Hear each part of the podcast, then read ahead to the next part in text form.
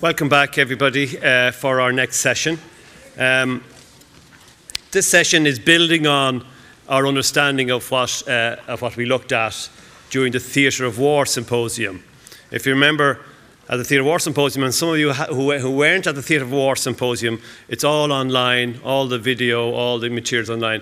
And we looked last year at how artists uh, work in conflict zone, in places uh, where they had to look at resistance. Uh, and the primary motivation for myself in doing this was to try and imagine, although quite difficult and perhaps not even uh, the right exercise, try and imagine what it might have been like for our poets and our playwrights and our citizens, although they weren't citizens then, I- operating in, in, in 1916.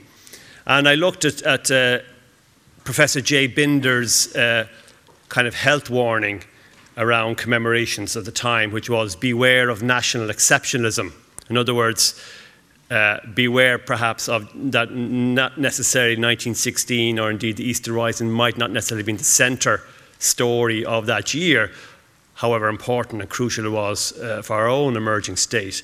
And of course, we looked at last year, uh, we had conversations with Patrick Cockburn, we had conversations uh, uh with, with, uh, with my next uh, guest as well around what else happened in 1916, which is, of course, the creation of the Sykes Picot line, which then was kind of basically the Middle East was carved up in about, fi- about five minutes at the Treaty of Versailles in 1919.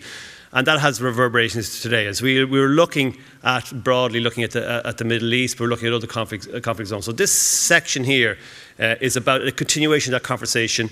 Um, and my next guest uh, needs no introduction in, in, that he gave an extraordinary uh, narrative, story, fact, fact last year. He, Ray, Ray is his name. He's an Irishman. Uh, he works for the United Nations and has for over 20 years. Uh, he is the world's leading authority on barriers and on settlements, uh, uh, and he gave an extraordinary talk last year on the fragmentation of the West Bank. We invite him back this year. Um, to not to make his debut this time, but you know he's come back by, by popular demand to use our showbiz terms to talk uh, about uh, uh, Gaza and uh, looking to the future uh, and perhaps predicting what might indeed happen in Gaza. So please welcome Mr. Ray Dolphin.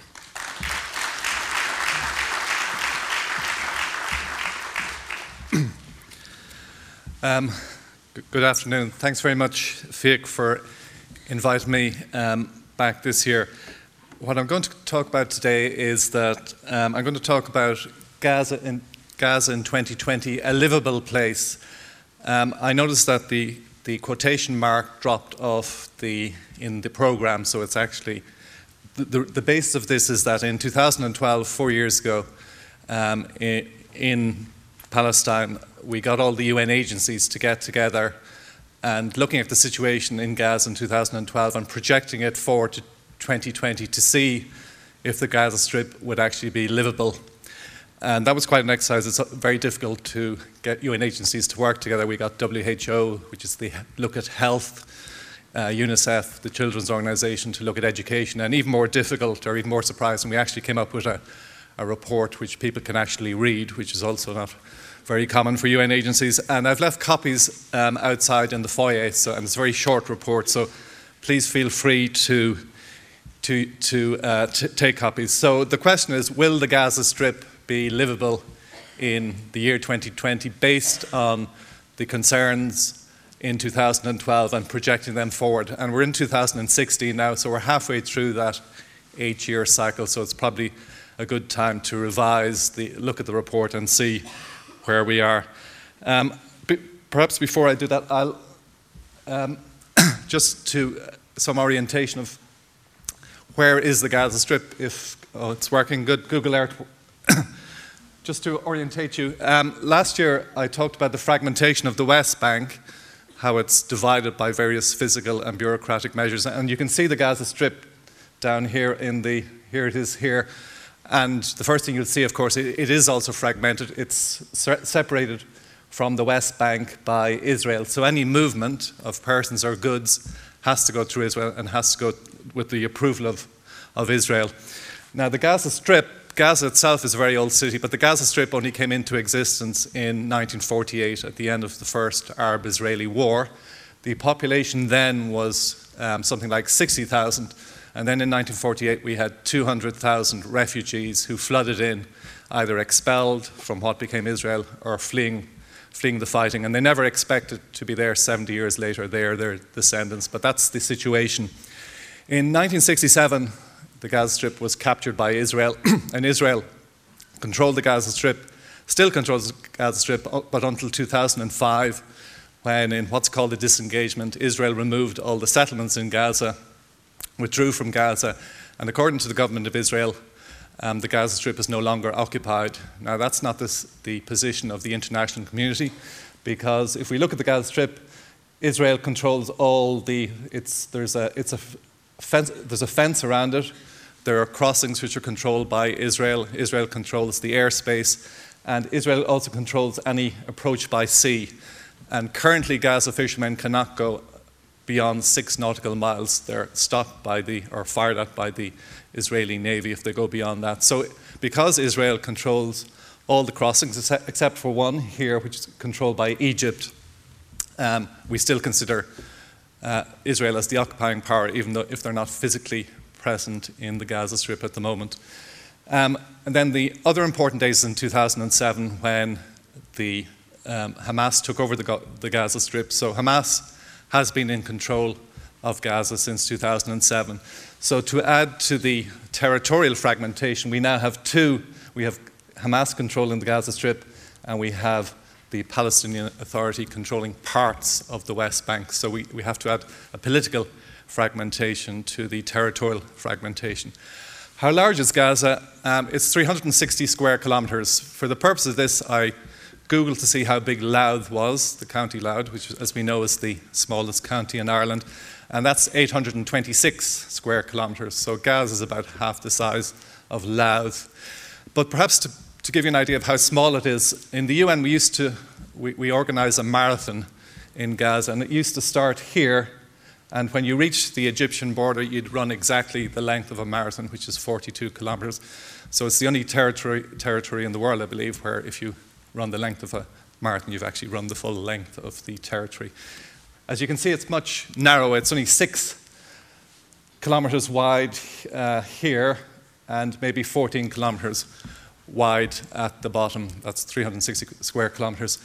And since the Hamas takeover in 2007, Israel has imposed a blockade. And what it means is that goods entering Gaza are very limited. There's a dual use list, and Israel has a list of goods which they say can have military purposes and they don't allow in or they restrict the, the passage in. Exports are extremely limited. Gaza used to export furniture and crops, particularly to Israel, and that's almost come to a complete halt. And the reason for the, the economy and other indicators were so bad, that's why we decided to do this report in 2002. So if we look at the, let's move on to the next one. Um, I won't talk about the whole report. These are just some of the, the uh, main conclusions. So if we look at population first, the population in 2012 was 1.6 million. Today it's 1.9 million. And the projection is that it will be 2.1 or 2.2 million by the year uh, 2020 in four years' time. And that it's already one of the most densely populated places in the world. And by then, the population density will go up to four and a half thousand per square kilometre to something like six thousand. Um, uh, health and education, these are concerns, um, but what I want to concentrate on particularly is the economy, um, housing, and then finally look at the water situation, which is actually the most critical issue in Gaza today. Now, we didn't make any um, predictions about the economy because there's been so because of the blockade and because there's so much conflict in Gaza, it, it was felt that it was, wasn't possible to predict what the situation would be like in 2020 with good reason. But already there in 2012, the G- GDP, which is what economists use to measure the national health or per capita GDP, was already less than it was in the 1990s. Um, and I think, again, that's the only country in the world where, in the 2010, 2012, the, the economy is actually worse than 20 years before. And that has got considerably worse, as we'll see. And then we look at housing. Now, why has the economy got so bad? Um, that's a photograph we took in 2012. That's the southern Gaza border with Egypt. You can see the, the uh, that's the border there. Egypt's there. When the border was withdrawn after the Camp David agreement, for some reason, part of the city of Rafah was left on the Egyptian side.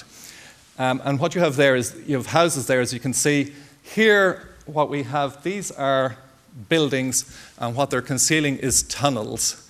Because following the Israeli restrictions, what happened was that people in Gaza, they dug hundreds, actually more, at one point it was apparently 2,000 tunnels going under the border with Egypt here, and the tunnel openings or endings were in these houses here.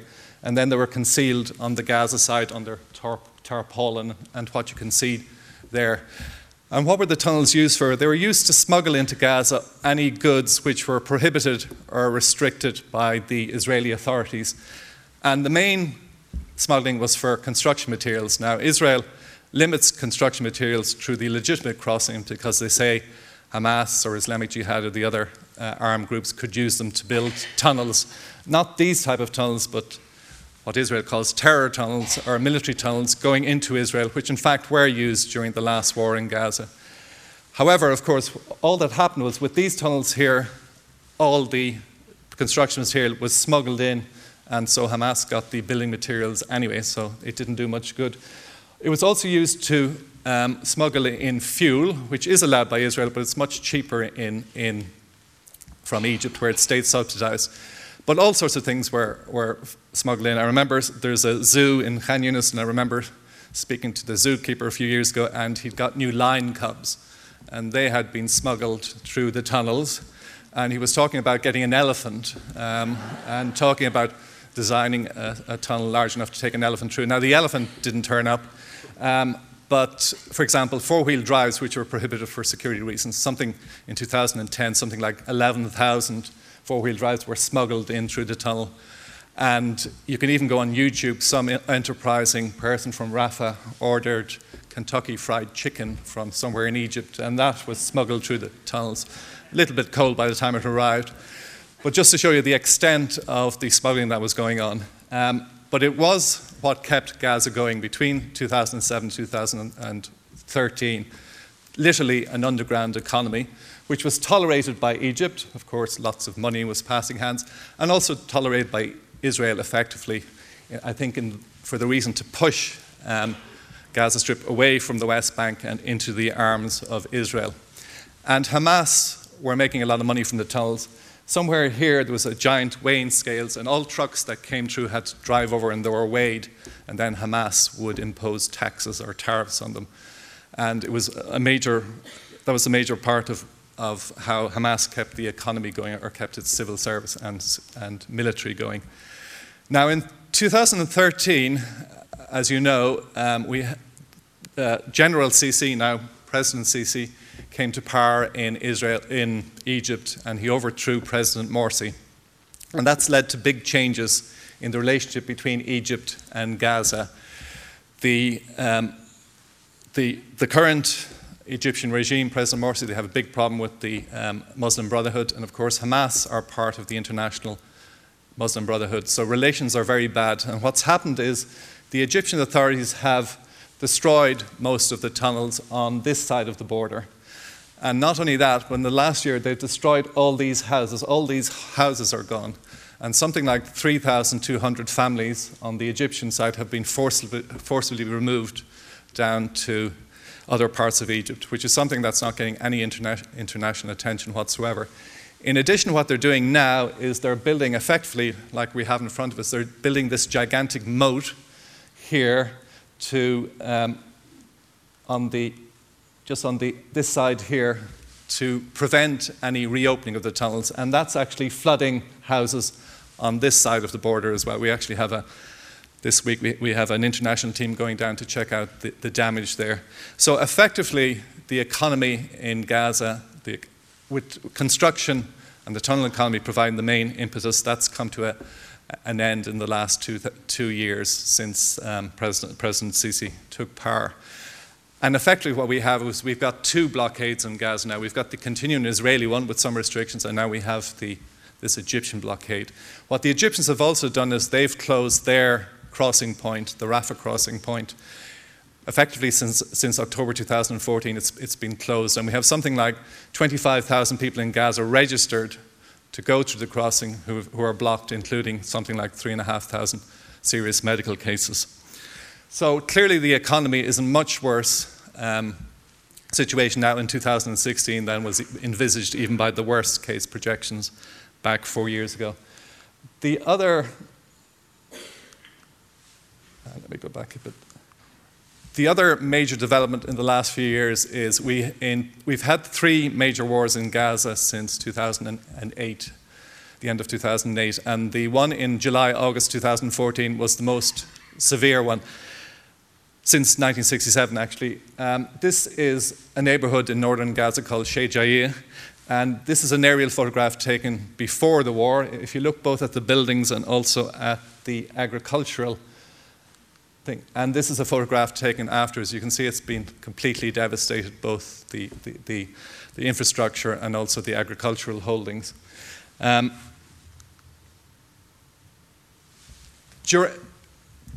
during the war, there was according to our statistics, there were something like 2,200 Gazans killed, of whom 1,500 were civilians. And we have a database of something, something like 150 families whose houses were struck by missile, missiles, and at least three family members were killed in, in, the event. And that, that actually accounts for about half of the, the casualties. Now, because, because part of the, I know the theme here is to try and to tell stories. I just want to give some, some, some sort of human face to that, to that statistic. I, I know this, this is Jamil here, who I used to work with the first time I went to Gaza 20 years ago. And during the war, um, I'll just go back, he invited his brother to stay in a house near him because he thought it would be safer. And then one day, one evening, the house was struck by a missile. And, go back. Uh, this next one. Um, so that's Jamil's nephew there. Um, he's the only surviving member of his family. His two parents, his six sisters, his sister's uh, child, and also his cousin uh, were killed. And the only reason that Jamil's nephew there survived is he wasn't in the house at the time. So all ten family members were actually killed. Just to give you some indication and, and put a human face on, on the destruction then. Um, this is a photograph actually we, we took last week. During the, the war in 2014, based on the two previous conflicts, we had assumed that the most IDPs, internationally displaced persons, we'd have about 50,000 maximum. In fact, we had 50,000 during the first week, and at the end of the war, we had 500,000 people who are internally displaced, mostly staying in schools. Now, a year and a half later, most of the, these houses haven't been reconstructed. We've still got about 95,000 people who are homeless, partly because of the problems of getting reconstruction materials into Gaza, but also we've got problems with funding and also problems between Hamas and the, the authorities in the West Bank. The result is that we're now going through a second winter, and the majority of these people are still homeless, or some of them are actually living in their homes. Although 18,000 homes were either completely destroyed or so severely damaged that they are considered uninhabitable. And that's the major issue at the moment. Going back to the 2012 report, we with something like 71,000 new houses were needed. But if we add the 18,000 that were totally destroyed and something like 150,000 that suffered some damage. Clearly, the housing shelter situation is, is very much worse than was envisaged four years ago. And I'll just conclude with. Doesn't seem to. I think we've got. Have we lost the. Oh, it's back. Okay. Just going back to the report, I've left water till last. And that's because that actually is the most critical situation in Gaza. Um, there are no rivers or lakes or streams in Gaza. It totally depends on rainwater and possibly as part of the whole global weather changing. We, we haven't had much rain the last few years. Now, Gaza has an aquifer. It sits on the coastal aquifer. It's the only reason it can actually support 1.8 million people at the moment. But the problem is because the water has been extracted much faster than it's been replenished, the sea has been infiltrating into the aquifer for at least the last two decades. It's actually impossible. It's so salty, the water in Gaza. In any case, the World Health Organization recommends that you shouldn't drink the water in Gaza, 90% because of the infiltration of chlorides and nitrates, which are, which are way over the officially recommended safety level. Now, if, we, if, you, if you can see that, what we were saying in 2012 with, was that the aquifer would be unusable by 2016, which is this year, and then that this infiltration of seawater would be irreversible by the year 2020. I was in Gaza last week and actually met with the head of the coastal water aquifer, and I asked him, I said I was coming here next week to speak, and I asked him how relevant are these statistics um, at the moment, and he said, actually, according to him, he would say now that 97%, not 90% of the water is unusable without being some either boiled or desalinated for, um, first. Regarding this year of 2016, he said he put it at 2017.